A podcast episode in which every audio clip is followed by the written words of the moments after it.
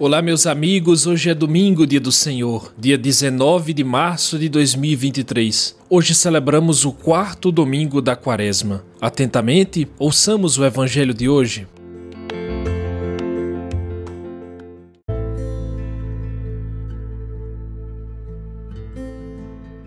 Evangelho de Jesus Cristo segundo João, capítulo 9, versículos de 1 a 41. Naquele tempo, ao passar, Jesus viu um homem cego de nascença. Os discípulos perguntaram a Jesus: Mestre, quem pecou para que nascesse cego? Ele ou os seus pais? Jesus respondeu: Nem ele nem seus pais pecaram, mas isso serve para que as obras de Deus se manifestem nele. É necessário que nós realizemos as obras daquele que me enviou em Enquanto é dia, vem a noite em que ninguém pode trabalhar. Enquanto estou no mundo, eu sou a luz do mundo. Dito isto, Jesus cuspiu no chão, faz lama com a saliva e colocou-a sobre os olhos do cego. E disse-lhe: Vai lavar-te na piscina de Siloé, que quer dizer enviado. O cego foi, lavou-se e voltou enxergando. Os vizinhos e os que costumavam ver o cego, pois era mendigo, diziam: Não é aquele que ficava pedindo esmola? Uns diziam: Sim, é ele. Outros afirmavam: Não é ele, mas alguém parecido com ele. Ele, porém, dizia: Sou eu mesmo. Então lhe perguntaram: Como é que se abriram os teus olhos? Ele respondeu: Aquele homem chamado Jesus fez lama, colocou-a nos meus olhos e disse-me: Vai a Siloé e lava-te. Então fui, lavei-me e comecei a ver. Perguntaram-lhe: Onde está ele? Respondeu: Não sei. Levaram então aos fariseus o homem que tinha sido cego. Ora era sábado, o dia em que Jesus tinha feito lama e aberto os olhos do cego. Novamente então lhe perguntaram os fariseus como tinha recuperado a vista. Respondeu-lhes: Colocou lama sobre os meus olhos Fui lavar-me e agora vejo. Disseram então alguns dos fariseus: Esse homem não vem de Deus, pois não guarda o sábado. Mas outros diziam: Como pode um pecador fazer tais sinais? E havia divergência entre eles. Perguntaram outra vez ao cego: E tu, que dizes daquele que te abriu os olhos? Respondeu: É um profeta. Então os judeus não acreditaram que ele tinha sido cego e que tinha recuperado a vista. Chamaram os pais dele e perguntaram-lhes: Este é o vosso filho que dizes ter nascido cego? Como é que ele agora está enxergando? Os seus pais disseram: Sabemos que este é nosso filho e que nasceu cego. Como agora está enxergando, isso não sabemos. E quem lhe abriu os olhos também não sabemos. Interrogai-o, ele é maior de idade, ele pode falar por si mesmo. Os seus pais disseram isso porque tinham medo das autoridades judaicas. De fato, os judeus já tinham combinado expulsar da comunidade quem declarasse que Jesus era o Messias. Foi por isso que seus pais disseram: É maior de idade, interrogai-o a ele. Então os judeus chamaram de novo o homem que tinha sido cego. Disseram-lhe: Dá glória a Deus, nós sabemos que esse homem é um pecador. Então ele respondeu: Se ele é pecador, não sei. Só sei que eu era cego e agora vejo. Perguntaram-lhe então: Que é que ele te fez? Como te abriu os olhos? Respondeu ele: Eu já vos disse e não escutastes. Por que quereis ouvir de novo? Por acaso quereis tornar-vos discípulos dele? Então insultaram-no, dizendo: Tu sim és discípulo dele. Nós somos discípulos de Moisés. Nós sabemos que Deus falou a Moisés, mas esse não sabemos de onde é. Respondeu-lhes o homem: Espantoso, vós não sabeis de onde ele é? No entanto, ele abriu-me os olhos. Sabemos que Deus não escuta os pecadores, mas escuta aquele que é piedoso e que faz a sua vontade. Jamais se ouviu dizer que alguém tenha aberto os olhos a um cego de nascença. Se este homem não viesse de Deus, não poderia fazer nada. Os fariseus disseram-lhe: Tu nasceste todo em pecado e estás nos ensinando? E expulsaram-no da comunidade. Jesus soube que o tinham expulsado. Encontrando-o, perguntou-lhe: Acreditas no Filho do Homem? Respondeu ele: Quem é, Senhor, para que eu creia nele? Jesus disse: Tu o estás vendo, é aquele que está falando contigo. Exclamou ele: Eu creio, Senhor. E prostrou-se diante de Jesus. Então Jesus disse: Eu vim a este mundo para exercer um julgamento, a fim de que os que não veem vejam e os que veem se tornem cegos. Alguns fariseus que estavam com ele ouviram isto e lhe disseram: Porventura, também nós somos cegos? Respondeu-lhe Jesus: Se fosseis cegos, não teríeis culpa, mas como dizeis, nós vemos, o vosso pecado permanece. Palavra da salvação.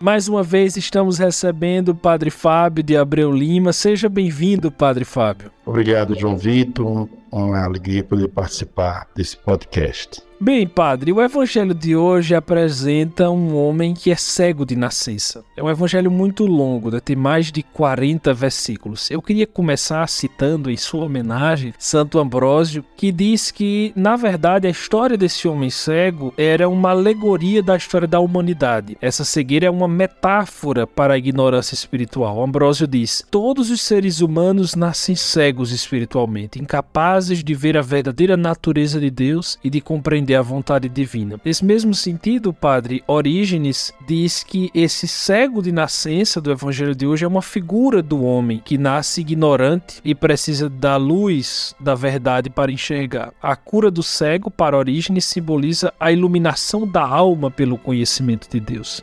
É interessante né, começar com os padres, porque de fato eles têm muito a nos ensinar. E o homem precisa abrir-se a Deus. Esse, esse é um dos grandes temas. O homem que nasce incompleto, nasce necessitado, nasce cheio de carências. E quando nós vemos nos padres da igreja o tema da fé, o tema da fé é tido como um processo de iluminação da alma, iluminação da pessoa. E nos padres do Oriente, esse processo de iluminação chama-se de processo como se fosse um processo de deificação. Não é que o homem se torna Deus, mas é que o homem vai aperfeiçoando a imagem de Deus que ele é. Mas gostaria também de, já estamos pés da igreja, Tertuliana diz algo muito parecido com o que Orígenes fala. O batismo leva o homem de sua cegueira, que o impede de ver a Deus. Então é nessa mesma linha, o homem que precisa abrir-se ao amor de Deus, ao conhecimento de Deus. Eu queria até aproveitar aqui, porque citando os padres da igreja, é pegar pegar um outro trecho de Orígenes comentando o Evangelho de São João, porque ele faz uma interpretação que é muito bonita, mas eu queria ouvir um comentário do senhor. Porque ele interpreta a lama que Jesus coloca nos olhos do cego como um símbolo do corpo humano que é composto por terra. E aí ele diz que a mistura da saliva e da terra representa exatamente a união do, do divino com a humanidade que em Jesus se fez fato, se fez concretude. Foi por essa natureza que Cristo salvou aquele cego e salva a todos nós. Padre Fábio, eu queria que o senhor comentasse isso, porque é, Deus não é um ser longe, ele se fez conosco, ele assumiu a nossa natureza e ele não escondeu essa natureza. Ele sabe o que sofremos, ele sabe o que alguém que nos escuta agora no podcast está passando, assim como ele sabia o que aquele cego vivia desde o dia que tinha nascido.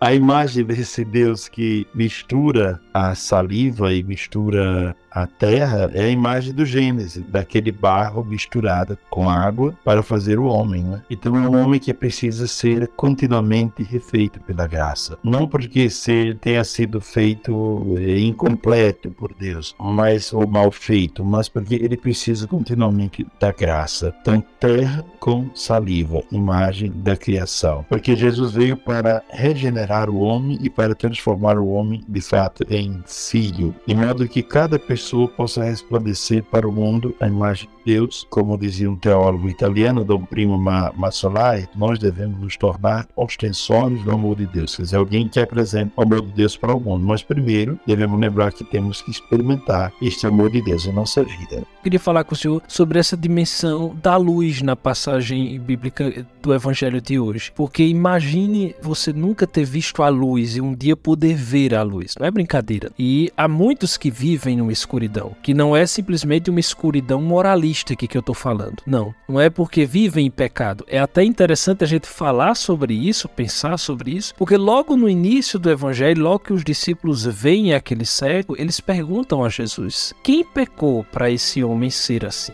E Jesus dá uma resposta a eles que talvez para os moralistas não fosse a melhor. Jesus diz ninguém. Portanto, Padre Fábio, o que eu queria pensar com o senhor é o seguinte: não ser cristão não é um pecado, mas é uma infeliz decisão. O melhor, é uma escura decisão. Padre, sem Jesus, sem conhecê-lo, a vida é escura?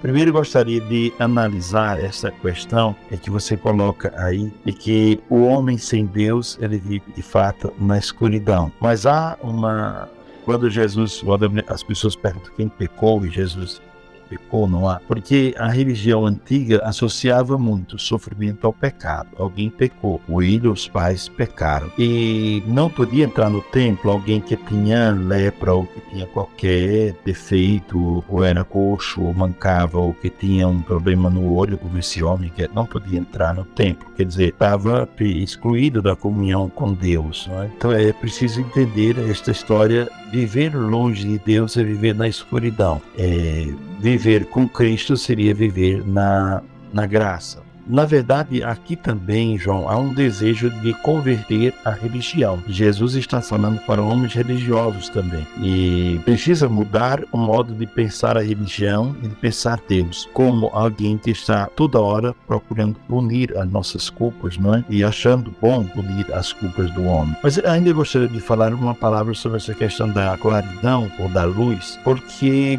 de fato, Deus se apresenta para todos. E por que que alguns veem e outros não veem. No próprio Evangelho de João, no capítulo 8, versículo 43 44, Jesus dá a resposta: Vocês não compreendem a minha linguagem, vocês não escutam minhas palavras, porque tens por pai o diabo. Quer dizer, quem não aceita viver na graça, quem decide viver longe de Deus, vive uma eterna escuridão. E dizer que esse cego, essa história desse cego de, de, de nascença, acontece justamente na época da festa das cabanas, que era a festa da luz e a festa da água. Então é nesse contexto, festa da luz, festa da água. No final do primeiro dia da festa das cabanas, isso está escrito nos livros antigos, as mulheres acendiam quatro grandes candelabros. E diz a, a Mishnah antiga que não havia lugar da cidade que não ficasse iluminado. Portanto, era a festa da luz, digamos assim. É nessa festa da luz que um homem está ali sem luz. Porque, na verdade, Dom Fábio Rossini levanta uma questão muito interessante. Haveria uma luz boa e uma luz falsa, uma luz verdadeira e uma luz não verdadeira? uma luz que ilumina e a outra que não ilumina, porque eles se sentem muito donos da verdade, gente que enxerga tudo. E quando dizem,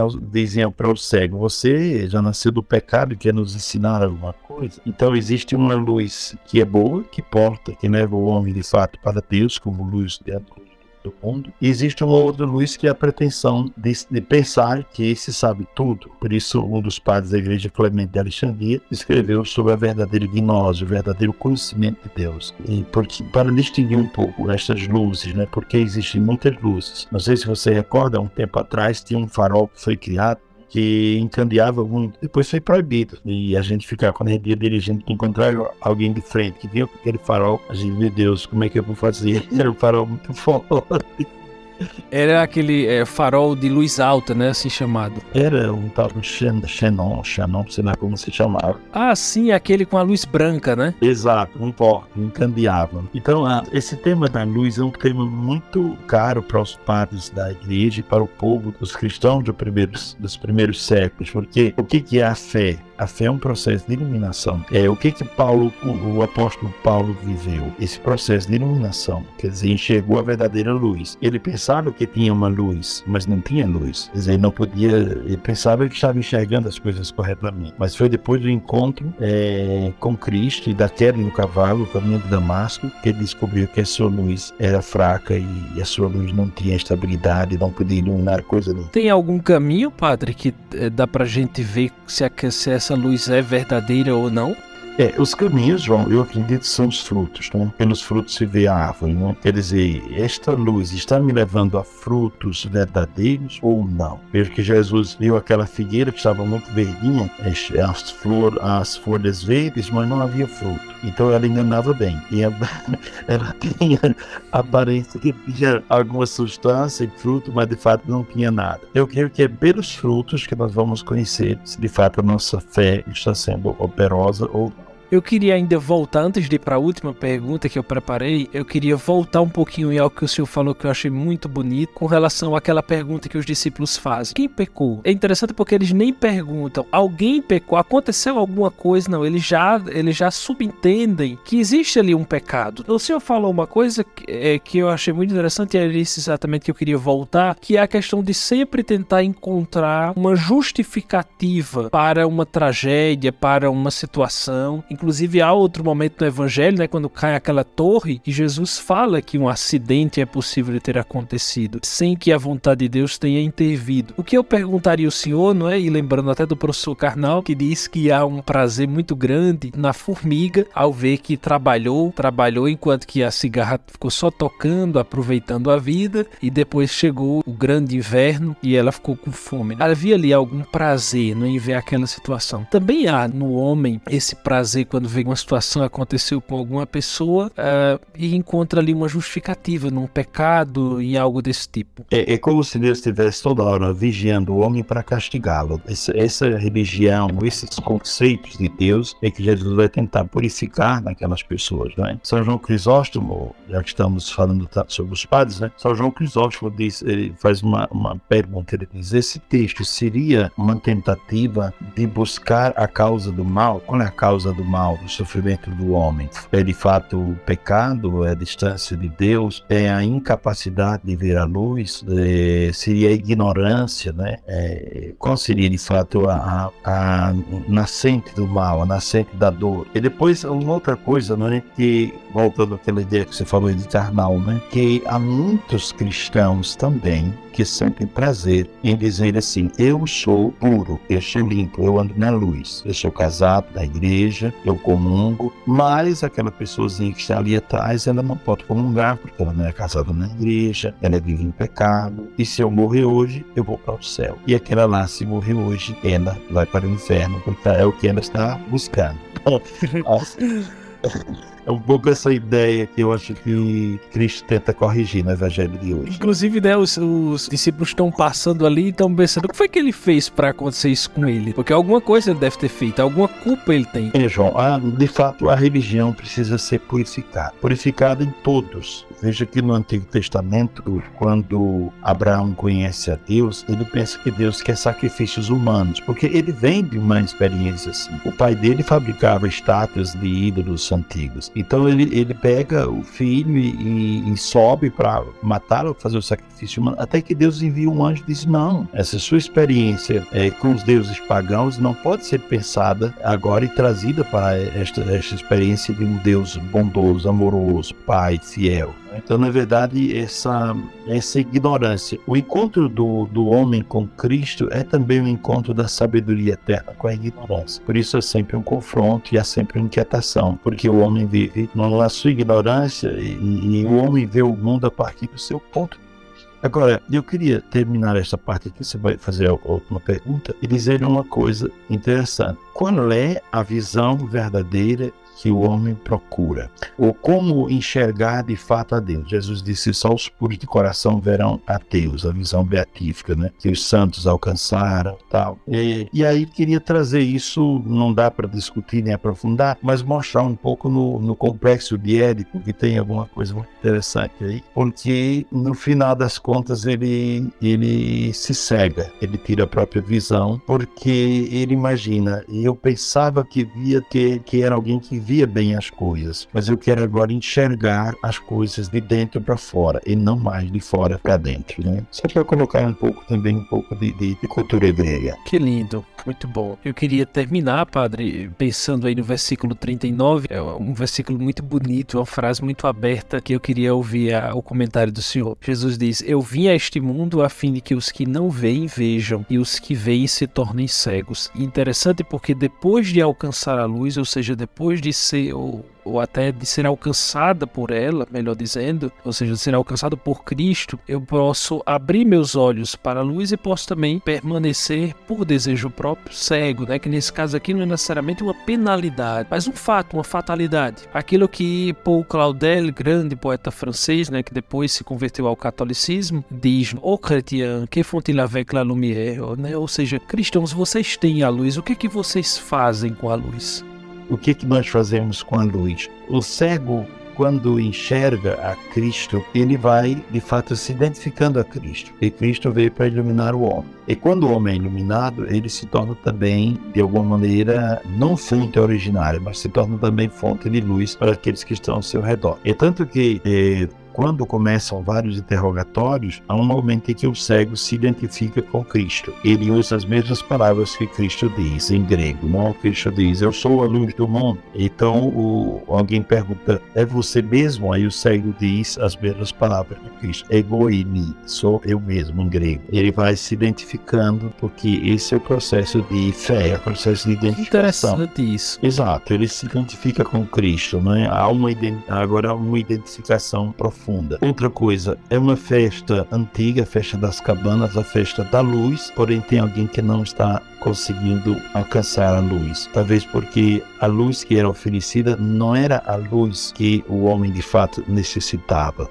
Não é? Depois, uma outra coisa, é, no final, o cego e Jesus também são expulsos da comunidade. O cego é expulso porque começou a ver. É curioso isso também, João. Quer dizer, ele começou a enxergar e, agora ele já não cabe mais ali. Ele já vivia uma exclusão porque era cego, mas agora a exclusão dele aumentou porque tornou-se alguém que via. Não é? Mas no fundo, ele recebe uma grande libertação. Tem um teólogo, Marco Sputnik, que diz uma coisa interessante sobre isso, que ser expulso da sinagoga era ser também expulso das relações é, práticas dos judeus, inclusive vender, comprar. Então, se ele foi expulso dessas relações de vender e de comprar, quer dizer, é, relações que são relações muito funcionais, etc., é que ele encontrou agora uma liberdade que antes ele não tinha. Então, aquilo que eles pensaram que era um castigo, expulsá-lo da sinagoga, na verdade, é a confirmação de uma grande libertação. Ele estava na sinagoga, mas não encontrava a Deus. É como Darcy Ribeiro dizia, que o homem, às vezes, para se curar, precisa fugir do hospital. Então,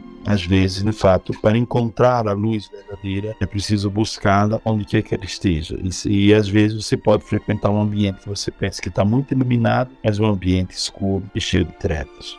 Ah, que ótimo terminar assim. Padre, a gente tem encontrado a luz domingo após domingo, ouvindo aqui seus comentários, respondendo as perguntas que tenham preparado. Muito obrigado mais uma vez por esta meditação. Obrigado mesmo. Na próxima semana a gente vai estar junto de novo. Pois é, se Deus quiser, um grande abraço, João, um grande abraço a todos que escutam esse podcast.